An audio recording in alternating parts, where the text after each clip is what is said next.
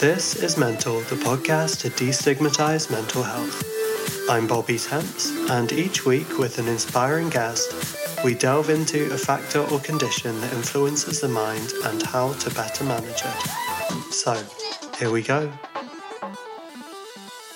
This week, we're talking about moments of pause as a factor in mental health, particularly in our increasingly digital lives. And who better to have this conversation with than Sean Alorshan, who is a wonderful content creator that very literally puts moments of pause on people's Instagram and TikTok feeds, whether that's encouraging people to take a self reflective moment, to become re-aware of the surroundings that they've maybe zoned out while they stare into the screen, perhaps to take a few breaths, and many other tools under the field of mindfulness. And, you know, this is something that I came across absolutely in that way. And and in the conversation he talked about how often that is the reaction that people come across his videos and instantly connect with, oh, I needed this. I'd kind of gone into like zombie scrolling mode, and this snapped me out of it. And I will say, I think that's partly due to he is an excellent videographer, and the style of his videos is clearly so intentional. And that became a kind of interesting theme of this conversation that so often he really led with, okay, this is the the creation of it. This is how I kind of came to make each of these videos. And here was how people connected and here's ways in which I surprised myself how much I needed this for my mental health. And so that way of approaching it with with process and creation at the forefront and then the mental health element sometimes coming as a surprise just how impactful his content has become. Yeah, it was really fascinating to see and maybe as a sign of someone younger than myself that he is far more tuned into the algorithms and the you know the distinct ways of holding people's limited attention span. So if you can't tell, there's there's still a lot I'm reflecting on from this conversation, and I'm a little bit sleepy, so I'm not sure if I'm making as much sense because I've done a lot of recording today, and I went to bed too late. So I think that's all I'll say for now, and we'll get into this conversation with Sean in a moment. But first, who's our sponsor? Let's find out.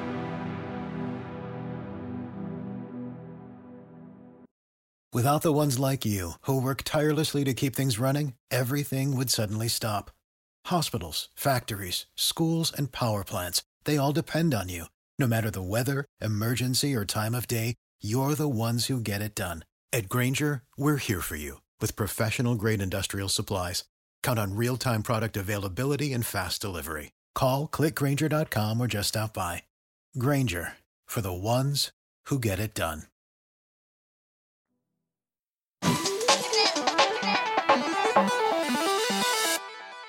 What's up? I'm Sean Ulashin.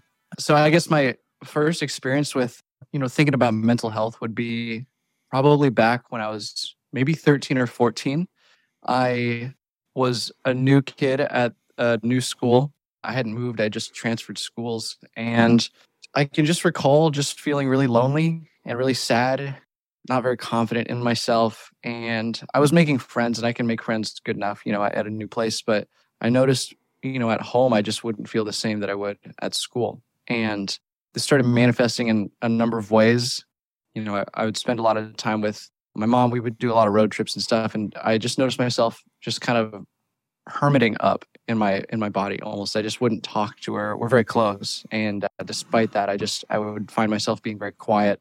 A lot of times I would just start crying for no reason. And I didn't really know what was going on other than you know being able to describe the feeling as as lonely and just not not confident in myself. And there wasn't really an inciting action that i can that i can nail down. I suppose it was moving schools but i was pretty aware of, of that.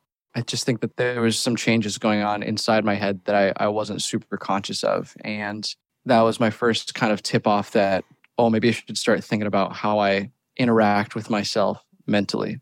I, i've had a slight bump in with self harm, and it I suppose any self harm is serious, but it, it didn't continue for longer than a week. You know, I was just trying to feel something, I suppose, and I, I think that's what what I've from what I've read, that's kind of a, a similar experience. But yeah, the, the numbness, I guess, that set in after realizing that I was feeling kind of bad was was just kind of jarring for me. And I was trying to do anything to get out of it. That really, I don't want to call it a brief stint because it wasn't, but I feel like I kind of grew into this new version of myself as high school went on. And by my senior year, I was probably about 18, I started really considering how I was taking care of my my mental health in my you know everyday life. So I mm-hmm. guess that's kind of a probably a good a good place to start. Yeah, no, thank you for sharing that. And mm. I want to pick up on you know those kind of symptoms you were first experiencing. In particular, you know, having times when you'd cry and you'd be around your mother. What would her reaction be like that? Yeah, I suppose a little bit more background. My mom and I, we run a martial arts studio. So that's why we're in the car so much because it's kind of far away from our house. And that's why we, you know, be driving together so much. And her reaction wasn't super. I, I think she was raised in a in a place that definitely didn't talk about mental health. She was raised in in the 60s in Hawaii, and that during that time it was it was very you know her dad was in the military, so that definitely didn't help. And I just don't remember. Not that I'm placing blame on on either of my parents, but I just don't think that that was part of their upbringing. And while it might be something that's recognized now and that my mom and I have honestly talked about. I, I don't think that 10 years ago, you know, back then it was something that was at the forefront of her mind. So she honestly stayed quiet. She might ask me what, what's wrong and I just wouldn't have the words to respond or, or the articulation to feel like I could respond in a in a way that would accurately represent my feelings. So she yeah, a lot of times just just stayed silent. I think because she didn't know what to say, not because of anything that I did or because she was mad at me. I, I think she was mm-hmm. just kind of letting me feel those teenage emotions. And in a way, it sounds like you were both in a similar position where you didn't have the tools to have that mm-hmm. conversation and to tackle those kind of difficult emotions. Totally. You, you know, equally with the self harm, I agree it's a very common experience and one that oftentimes people don't know why they did it. And I think that can be very frustrating to be in that position, to be like, from the outside, it, it can seem quite a drastic move. It can seem a confusing thing to do. And mm-hmm. it's even more confusing to be in that position and not even know yourself why you did it. Yeah, agree 100%. I think as I was doing it, I was very conscious of like, oh, I shouldn't be doing this. Like, just not even from like a mental health standpoint, just from like a, just being a person, like inflicting that kind of feeling physically on me was just grasping for anything that felt concrete or real. And I think only now can I articulate that idea because I think back then it was so chaotic and it was so just difficult to articulate to myself like what I was feeling. I just knew that I was sad and that's that's kind of where my mind stopped. Like I just knew that and it was just this this like hollowing sadness that I just I had to find some way to get out of and I thought that what I was doing was an answer and it wasn't. So mm-hmm. yeah. Yeah, I think that's a great way to describe it hollowing sadness. I similarly have experience of depression and like you without knowing what it was from a young age loneliness mm. was the nearest feeling I, I could articulate and for a long time i thought well i guess i'm lonely like that's my curse sure. we yeah. just have to be around other people and it took a long time to mm-hmm. realize that the other people were distracting from the depression they were the antidote to it because of course I'd go back to being on my own. And it probably wasn't, if I'm really honest, until the pandemic. And, you know, though I was living with a flatmate, there were a lot of times I needed to be alone to process what was going on and even be away from her. I think it really took being forced in that position to be like, oh, maybe I'm really finally at a point where I can be okay with my own mm. company. Mm. And turns out I quite like it now. I'm a big extrovert. I didn't think that was an option for me to enjoy my own company, right. honestly. Sure. Yeah, loneliness is is the only way that I could I could have articulated it. And I found that you know, just thinking back now, I think that still plays a pretty pivotal role in in in who I am. I'm still learning to be okay with myself and my own company and I think I am now that I have, you know, much more confidence and much more direction and purpose hopefully. But there's still moments where I'll just I, I like won't do something. I won't like go out or I won't like literally this last week and I had the opportunity to go to the mall by myself because I was killing time waiting for my girlfriend to be done with whatever. And hmm. I just thought like that that the thought of just walking around a mall spending money that I didn't have just didn't sound like fun just by myself, you know? Like I would do that with her, sure, but like I just sometimes I still have these moments of like, oh, I just don't want to do that. And maybe it's more of I'm more comfortable with my my own company, you know, behind closed doors. I guess like I just I like being with myself in my own room by you know with nobody else around me. So yeah, it's interesting how you know experiences growing up really acted as the formative basis for for who I am today. Yeah, yeah, absolutely. And a big part of my work has been campaigning around better mental health education. And I think what mm. you described with the self harm is is such a clear articulation of why that is so vital. Because there can mm. be this stigmatizing attitude at times of like, don't tell the kids about mental health. They'll catch it. They'll get ideas, and those ideas will be sad. And the heartbreaking right. thing is the sadness is so often already there from a young age. Yeah. And that's horrible to acknowledge and to read the statistics. Yeah. But we've got to because oftentimes the alternative is without the tools, maybe it is self harm. Maybe it's, you know, f- forms of self medicating with drugs. There's so many dangerous paths we can fall down in lieu of, you know, knowing that there's options and that there's help and that there's hope. Mm-hmm. Yeah, for sure. I definitely lacked any sort of tools. And sometimes I still feel like I do lack lack some tools in some departments. But back then it was definitely like, you know, I was so concerned with like be making good impressions at, at this new school and, you know, not coming off as as weak to my mom or my dad. And then really just I was kind of in this echo chamber of like weakness and non acceptance with myself too, because I again, I just had no idea what I was feeling other than sad. And when I thought about that from like a third person perspective, I was like, can't you just be happier or change your mood, right? And even I think beyond, you know, the aim of can I just be happy, there's also, you know, can I just be? Even just that part. Yeah, and right. I know that's something yeah. we'll come on to with with today's theme. You had such a digital upbringing and you were introduced to filmmaking from a young age. And, you know, mm-hmm. perhaps that was something that became a kind of outlet for your emotions, certainly more recently. Do you mind yes. sharing a bit of how you got into sharing mental health content via filmmaking? Yeah, totally. Well, you know, to talk about that kind of thing, I kind of have to back up to really when I got into film and photo. And that was around the age of eight or nine. My dad showed me a card trick I promise this is all related. My dad showed me a card trick. That's so good. No, yeah. My dad showed me a card trick. Like every dad has to know one card trick to get into the inner circle of dads. and he showed it to me just one day. I remember the moment I was just in my living room and he shows me this card trick and I was just blown away. And I was fully convinced that he was a, a wizard. And, you know, my eight year old brain was like, wow, I didn't know that this, you can interact with the world this way. So I, I begged him to teach me. And, and for my birthday that year, he got me magic book, a beginner magic book. And I read it cover to cover, learning every trick I could, every card trick, every, you know, close up sleight of hand trick. And then he said, let's make a little video of you doing the card tricks you learned. And I said, okay, cool. Right around this time, this new site called YouTube had just hit the internet. And I mm-hmm. said, okay, cool. Well, well um, I, I would love to be on this thing. If you upload a video, everybody in the world can see it. Cool. So let's do it. He helped me start my first YouTube channel and it was called Pick a Card, Any Card. And it was all about teaching magic, little magic tricks that I I had learned as a kid. He would he would help me shoot, and we would turn a lamp on its side so it, it was good lighting on me. And then he taught me how to edit, and this was all back on tapes. And I started uploading videos to YouTube at nine years old or so, and it was just this weird moment of building community. And I didn't know what I was doing, or I didn't like the term creator wasn't even fathomable yet. Like I was just a kid making videos.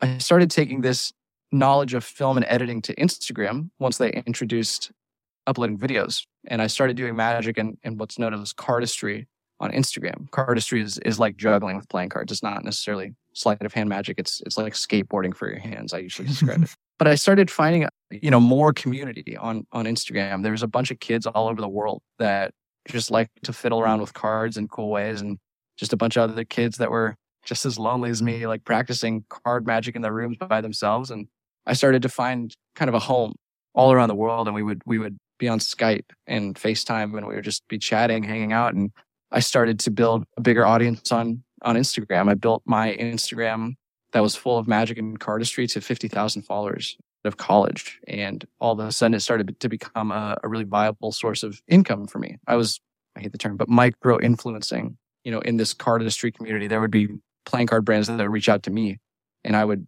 do a video on my page and they would pay me. And I was, I was like, well, I'm just kind of running a business. So from what started as, you know, my dad showing me a card trick and introducing me to the idea of shooting and editing video and putting it online turned into this thing that was just a huge part of my identity in my life. And it still is. Like I still do, there's a deck of cards right here. I still do cardistry and I still go to conventions and I still speak at these conventions and I still have a bunch of friends all over the world for a medial object as a deck of cards. But then in 2021, I guess at the end of 2020, really, I started to kind of feel like, okay, let's, let's shake things up a little bit. Let, I've been used to this audience that I built that I'm very thankful for for years and years. I wonder if I can be anything but cardistry creator. Can I break out of that? And I had seen friends of mine, magician friends of mine, change their life on TikTok. And TikTok is fairly new at this point still.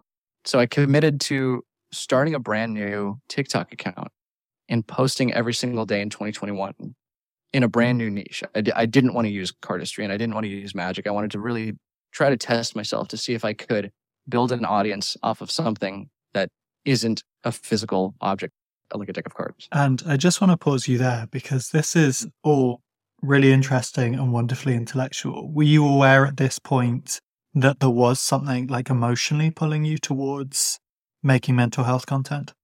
I was just about to get to that because it started in an unexpected way. I chose a niche that wasn't cardistry, obviously, and I didn't know what I was going to make. I knew that I couldn't make cooking videos because I can't cook to save my life. I didn't travel enough to like make travel vlogs or anything. But what mm-hmm. I've always kind of been good at, and maybe some of it came from the cardistry and magic and the building audiences thing, was encouraging my friends. I felt like I was always the friend to, you know, encourage my friends to start making videos because they saw me making videos and, you know, going viral or whatever. And they were like, I want to do that. And I said, well, anyone can do it, kind of. So I, I, I've just always kind of been this, you know, motivational type of person. So as I was choosing a niche, I settled on mental health and motivation specifically, I suppose. I was consuming a lot of Gary Vee at the time, and I, I thought, well, I can say those same things. I want to make it clear that like I wasn't like, okay, I'm to change the landscape of the internet with these videos. I was very clearly like, what happens if I just post every day? Like, let, us just see. I, I'm fully basing this off of my abilities as a filmmaker and editor to like really build an audience. And then a slight shift happened in in March of you know posting every day for a year. I started noticing how many people I was helping, but then also my content shifted to more introspective things. And I started filming my day because the sustainability of setting up your camera every day and making a, a video was not possible with a full time job, full time girlfriend, all of this stuff. So I started like just taking clips throughout my full time girlfriend. Yeah. I mean, that's, that's what it is, right?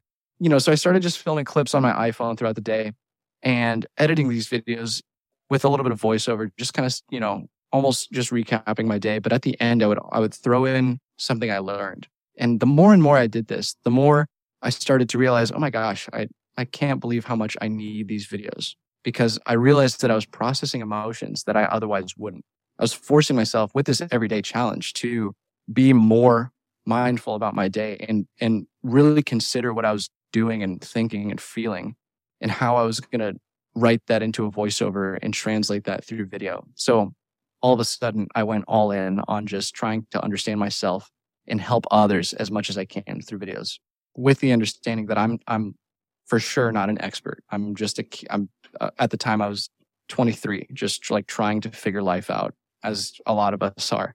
And if I could be a little spark of information or mindfulness in your day, then that's a, that's a win in my book. So at the beginning of 2021, I started with zero. And at the end of the year, I ended with about 800,000 followers. And, you know, more than half of that year was very intentional and very, very much like I need to do this for me and I need to understand what I'm feeling and how I'm feeling. And then how can I distill this information, what I've learned to, you know, audiences and, and how can I be of service to, to, to someone just scrolling on their phone. Mm-hmm. And then, yeah, and now we're here, I suppose that's the, that's the shorter version. I I love that. I love that for you. And This is something that fascinates me a lot, right? That I find a lot in the mental health space is when people create the content that they needed at the time. And sometimes they go into it knowingly, and a lot of times they don't. It, and it gives me a lot of hope, really, that I'm a very kind of glass half full person. I think to an extent that's one of the things that's helped me survive depression over the years of like sometimes aggressively being able to find the positive. Like, I will, there will be one somewhere. I need there to be one. And this is a lovely example of that, where a lot of times people find gaps that they need and they can, in doing so, often I think partly on the route to kind of self love and figuring out, you know, what we need for our mental health can be like, okay, I'm I'm feeling that this is relevant. I'm feeling that this is needed let me kind of explore that for everyone else. And along the way, we're then like, I really needed it too. Why is that mm. surprising?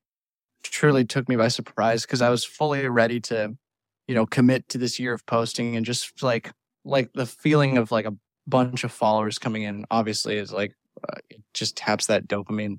And I was like, oh, I just need more of that. But then when I started responding emotionally to my own content in the least narcissistic way possible, I was pleasantly surprised with like, wow, maybe this can be somewhat therapeutic to me as I work through my emotions. You know, I now have a purpose to put them into videos and hopefully help some other people my age that are going through a similar thing.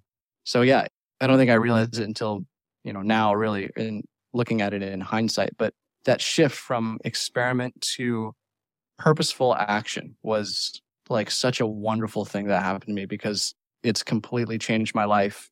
As an artist even it just it was like a holistically good experience for me to have that realization. Yeah. And also when you reflect how much do you think of the medium of your art and creativity as an outlet and and maybe even something that is a way to to frame how you're viewed right? That you grew up with a certain amount of self-consciousness and still some of that persists so it can be easier to be on your own at home versus be on your own and witnessed in a mall and all the additional kind of social pressures that we can perceive with that. Do you think that mm. was part of the process of like introducing yourself in a world and, and finding out where you fit in it? I think only now, only, you know, in the recent months has that been a huge factor. Back when I was doing the everyday thing, I was really concerned with just putting my authentic self on the internet and authentic storytelling on the internet. And that was done through you know, iPhone filmmaking and just really casual iPhone clips and you know, not really crazy editing. But now I'm totally thinking about how I'm framing myself and how how filmmaking and editing can be an outlet for me, but also more importantly, how I'm presented.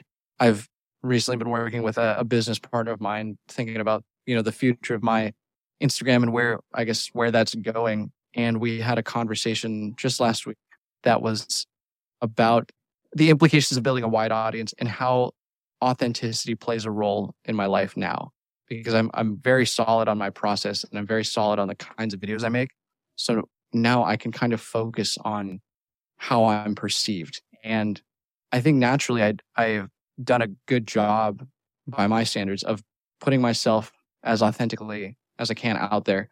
However, I do think that the videos that I post are idealized versions of myself. It's still very much me, but it's a version of me that I would love to be every single day. It's this outgoing, extroverted, articulate, intelligent, friendly face that, you know, if I were to be in the same room as this person that I was posting, I would just, I would just be overjoyed. So if I could step into the character that I'm posting online, if I could bring that online version of myself out into me every single day, then that is the full realization of who I am, I think. Because it's not yeah. easy to I, think of the filmmaking process and all the factors, the lighting, the sound, you know, the parameters you have to work through on a phone, the time parameters, keeping people mm. engaged with graphics. There's a lot to consider there at the same time that you're also trying to be like, okay, how do I find my authenticity between this and maybe having to take five takes of me saying the same thing? Like I still yeah. want to be be genuine, even though there is something innately performative in this. And I think this is something that, you know, young people are navigating more than ever. Mm. And a big part of why your content is so necessary. So if people are, you know, unfamiliar, it's a lot of the work that you do now, right? Is you create these kind of moments of pause, as I describe them, where people come across a video of yours on their feed and you encourage them, whether it's like taking a breath, whether it's reflecting on how they're feeling, whether it's doing like a, an exercise to kind of change their perception or give them a new idea on how to view themselves or the world. Over time, seeing content like that, I think, is so helpful. And in the way you present it, I think you're acutely aware how lacking that is on a feed that could be so full with advertising and things that are algorithmically tuned in order to sell you something or in order to, you know, get you to follow, get you to listen to something, get you to consume further content. It is refreshing to be like, this content is here to make you feel better in totally. this moment. Yeah, I pre- I appreciate that a lot. And yeah, it you know, a lot of that comes from my upbringing as well.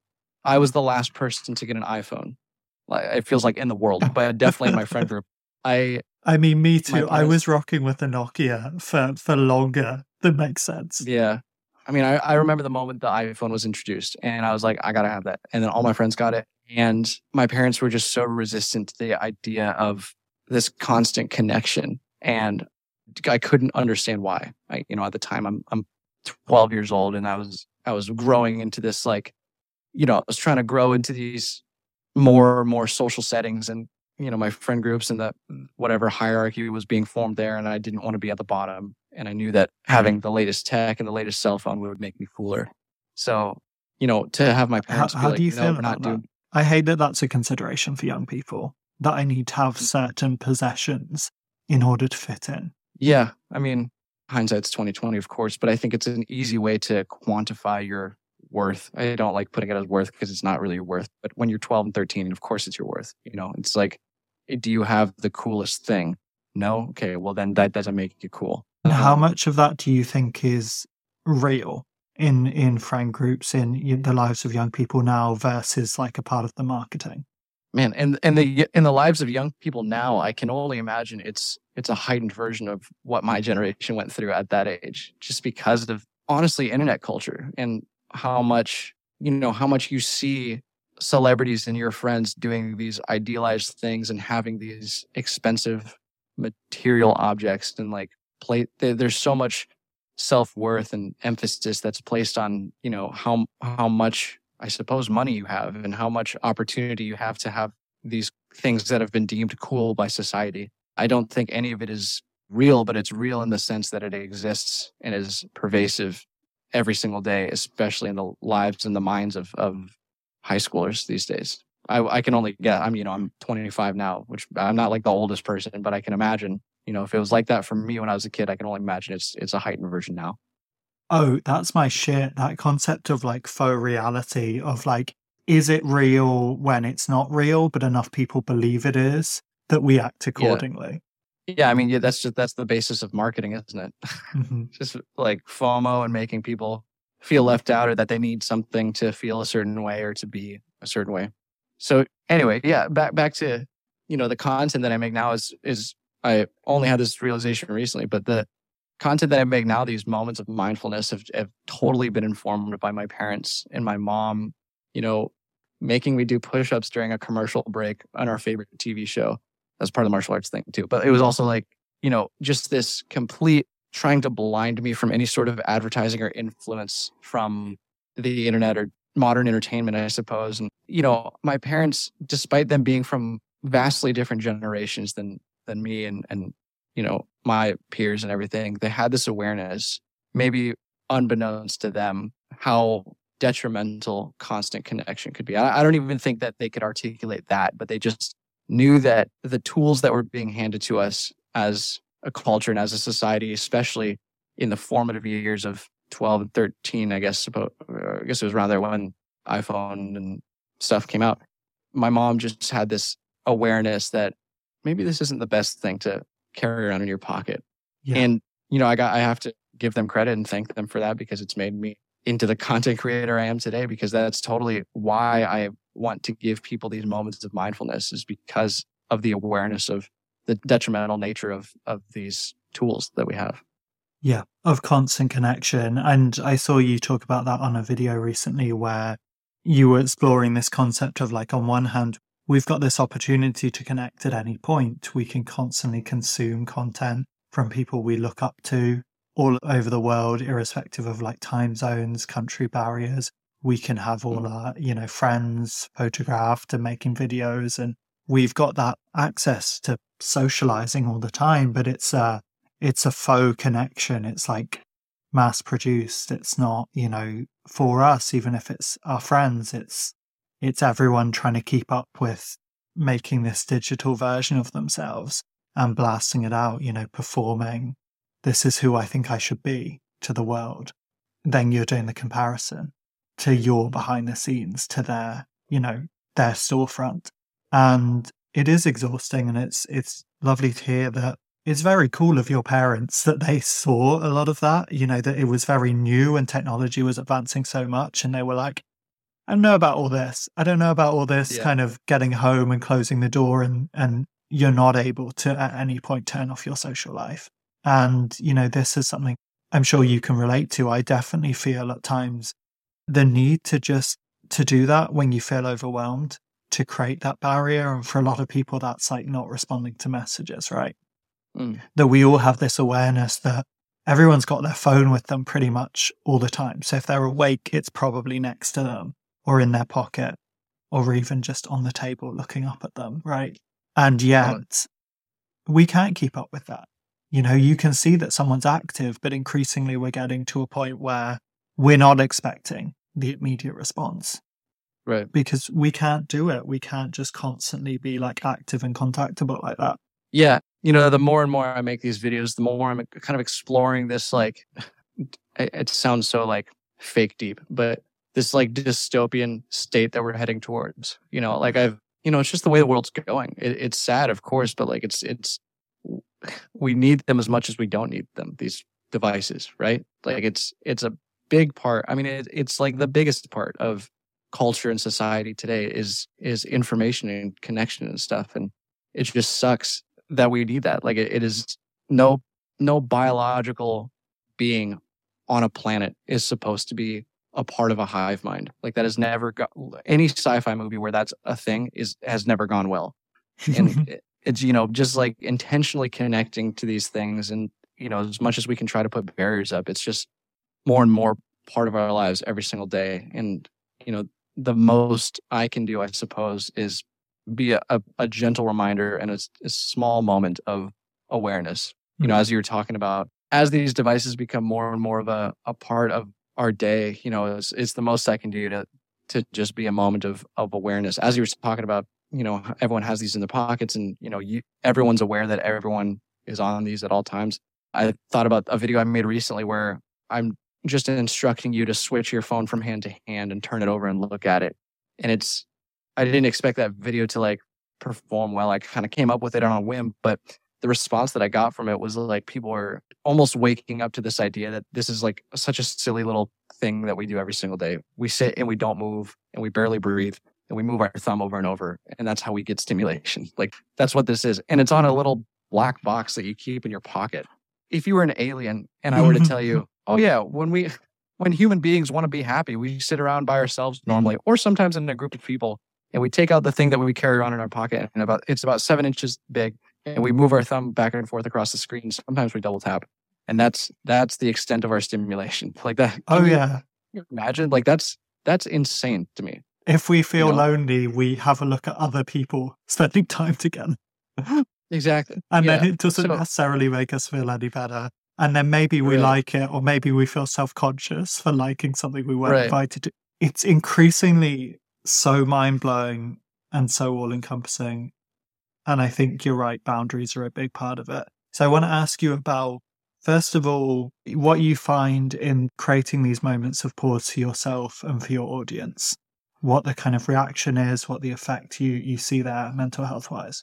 you know, making these videos has become just as much a thing that I need as much as I think my audience needs it. Just because I live on my phone, like I, as a creator who hosts every single day on an app with an audience that is increasingly getting bigger and bigger. I'm constantly in my phone in my email looking for collaboration opportunities, in my analytics for making sure I'm still in the green. It's kind of this weird, ironic relationship that I personally have with my phone. You know, my whole thing is being a voice of authority for digital mindfulness. And I'm maybe one of the least mindful people sometimes, you know, if, when I'm looking at the business end, I suppose, of, of this kind of thing. Is that scary for you Absolutely. ever that you have to, in order to get your content seen and support other people's mindfulness, you have to spend so much time like scrolling yourself, researching, Yeah. staring at analytics, you know, arguably Mhm. being on your phone more in order to empower others to be on it less. Yeah, it's classically tragic, right? Like it's I'm I'm hopefully giving people what I ultimately can't give myself. You know, it's just when I think about it, it does get kind of sad. But I'm That's very You Bo know, I'm- I- Do you know Bo Burnham? oh right? yeah, I mean that he's half my personality. Yeah. Yeah, well, he has a, a special called Happy, right? And there's a line in one of his tracks where he talks about trying to give the audience what he can't give himself, and it's implied that it's Exactly. happiness.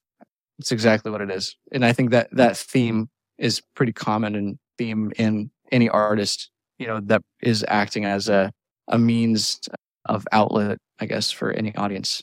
But even making those videos, those moments of pause, you know, are just as reflective, if not more reflective for me.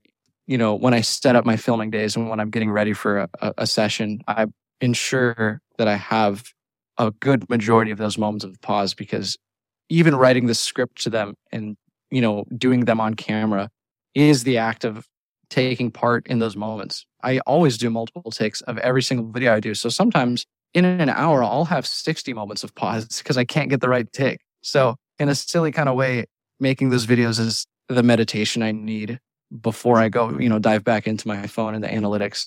I, I will say it's kind of, it's, I've very much limited my traditional quote unquote social media scrolling because when I am on my phone, it is responding to people and it's looking at numbers and stuff. And I'm not necessarily scrolling through feeds. But at the same time, it just feels odd that I'm just sitting there like staring at the thing that I'm telling you to get off of, you know? Mhm. But yeah, I mean, those, those moments of mindfulness are, are very important to me.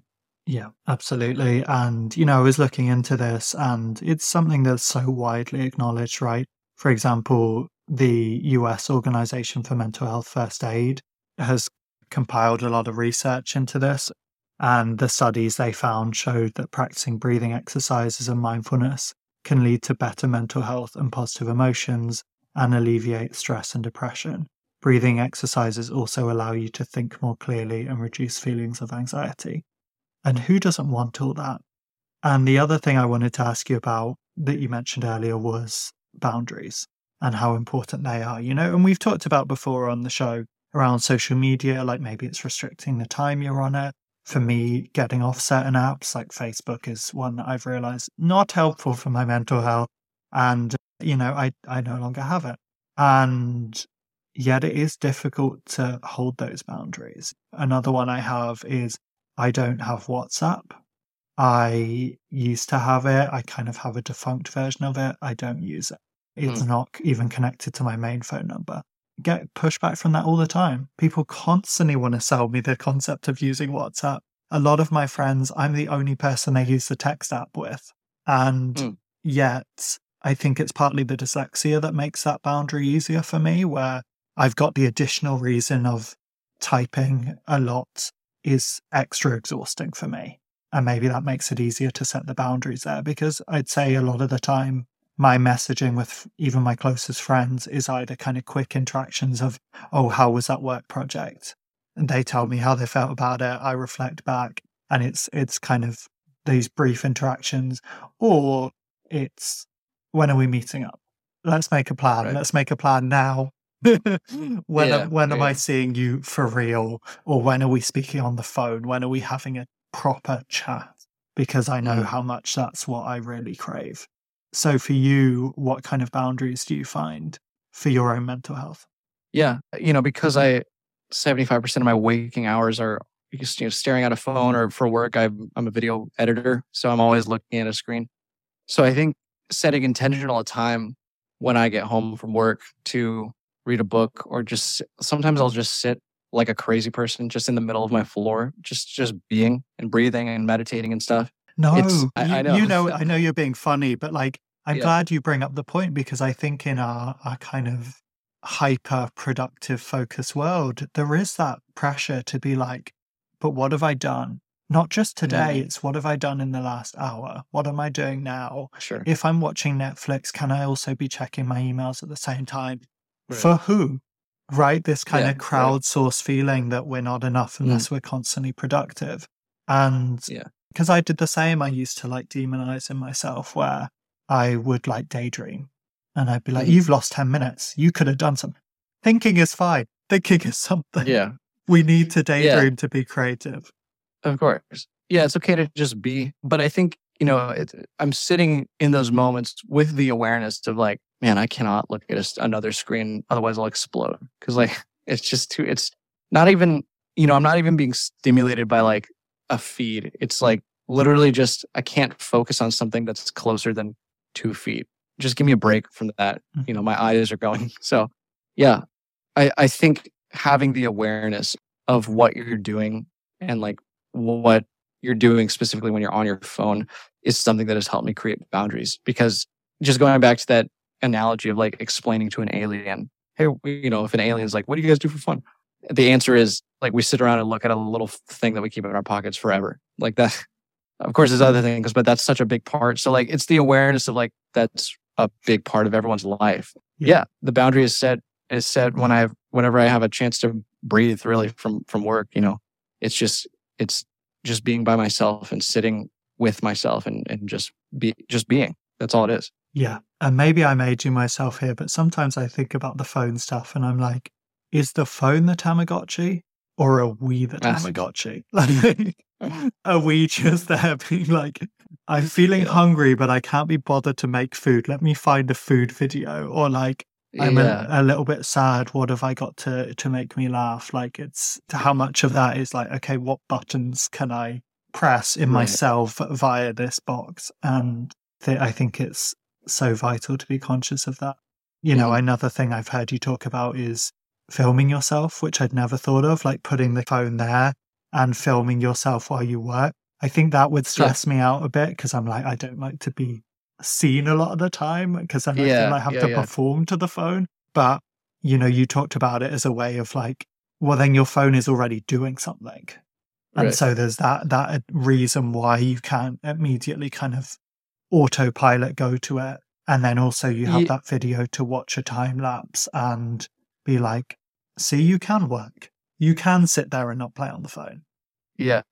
Yeah. It's, you know, I've been doing, I think a lot of people just do this naturally, but I've been doing that for years and years. And it started because in college, this must have been halfway through college, I, I recorded a video on my laptop's webcam of me just explaining my day. I do this thing at the end of the day that I call captain's logs where I just turn on my webcam and I just explain just so I can remember every single day. That's a whole nother story. Anyway, I got done with one of these captain's logs where I just got done just recapping my day. And these are just for me. I signed off on my little log and I turned to my other desktop computer separate from my laptop and I just started, I was like on Reddit or something. And an hour and a half later, I looked back at my laptop and the green light was still going and photo booths was still recording.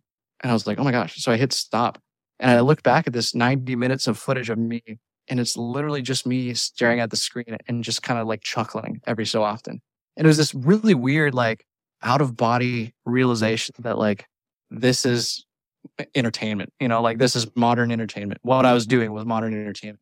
So I started thinking about like, okay, well, like, you know, now these things are such a big part of our lives. And they take over our, you know, our day. How can we intentionally set a boundary and, and make them work for us? Yeah. And the answer was just time lapsing. I mean, they've got this brilliant built in feature that we can just use not only as a way to physically separate yourself from your phone and put it in a place that is farther away from you, but it's also doing something. And if you interrupt that, then you completely mess up the process. It's an awesome thing to look back on and see how fast you're working because of the time lapse, but it's also like how long you can work when you're not distracted by a thing that buzzes or by a ding or by a notification. Like it's so cool. Mhm. And just building up that bank of of videos is just such a it's like a gift for yourself that well, you can it's also back on. kind of like re upping our attention span, right? Because supposedly that's Mhm. shorter than ever. And that's a big reason why TikTok seems to hit because it, it's, you know, using that against us in a way. As we start to wrap up, then, if people want to find your work, I'm sure a lot of our listeners are intrigued to see the videos we've talked so much about. Where can they find you? Yeah, I'm most active on, on Instagram these days, and that is just at Sean Oulashin, S E A N, and then Oulashin is O U L A S H I N. Put those together, and you got Sean Oulashin. That's my handle. It's a great way to get in touch with me. I try to get back to every message I see. So shoot me a message if if you want to just chat about stuff, or if you have any questions. I'm an open book. I don't really believe in gatekeeping information, but that would probably be the best the best place to reach me. Thank you so much. Mm-hmm. Oh yeah, thank you. Thank you for listening. For a list of our recommended resources, visit mentalpodcast.co.uk. And remember, we are in no way a substitute for qualified counselling or other mental health support. Our show is edited and produced by the brilliant Pete Murta with licensed music by Netsky. Links in the description. Speak to you next Thursday, and remember, you are enough.